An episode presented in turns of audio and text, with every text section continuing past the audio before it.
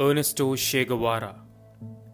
ఆయన పేరు విన్నా ఆయన ఫోటో చూసిన నా శరీరంలోని అణువణువు ఒక స్ఫూర్తి ధైర్యంతో నిండిపోతాయి.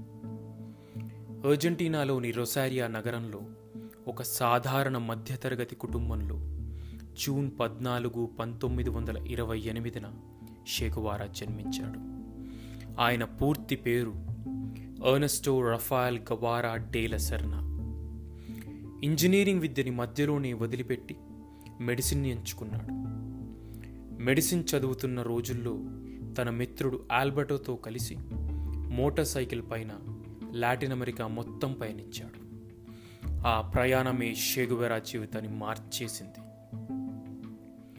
లాటిన్ అమెరికాలోని గనుల కోసం అమెరికాలోని పెట్టుబడిదారులు దోపిడీదారులు అక్కడి ప్రజలను మభ్యపెట్టి వారిని కూలీలుగా మార్చి గొడ్డు చాకిరి చేయించుకునేవారు. తొమ్మిది నెలల తన ప్రయాణంలో వీటన్నిటినీ కల్లారా చూసిన షెగువెరా ఈ ప్రజల బ్రతుకులు మారాలంటే తను చదువుతున్న మెడిసిన్ చదువు ఒక్కటే సరిపోదని దానికి విప్లవం ఒక్కటే మార్గమని అర్థం చేసుకున్నాడు. మార్క్సిస్టు భావజాలాన్ని అత్యంత ఇష్టంగా ప్రేమించే షేగువారా క్యూబాలోని బటిస్టా నియంతృత్వ పాలనకి వ్యతిరేకంగా పోరాటం చేస్తున్న ఫిడెల్ కాస్ట్రోని కలుసుకున్నాడు.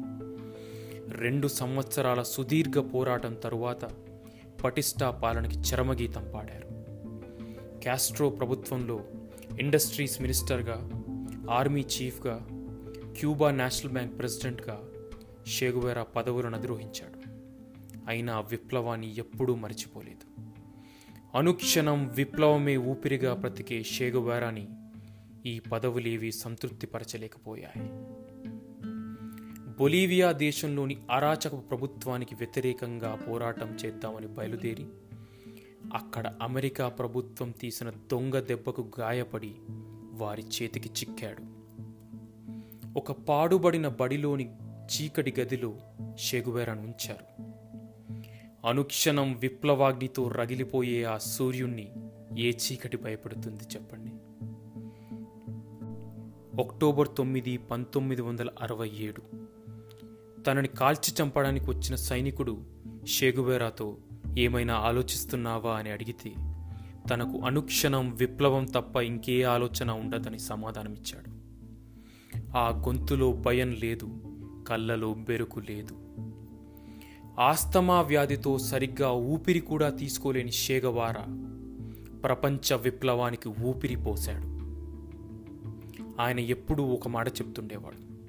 ఒకడి కాలి కింద బానిసలా నీచంగా బ్రతకడం కన్నా పైకి నిలబడి ప్రాణాలు విడిచిపెట్టడం మేలు.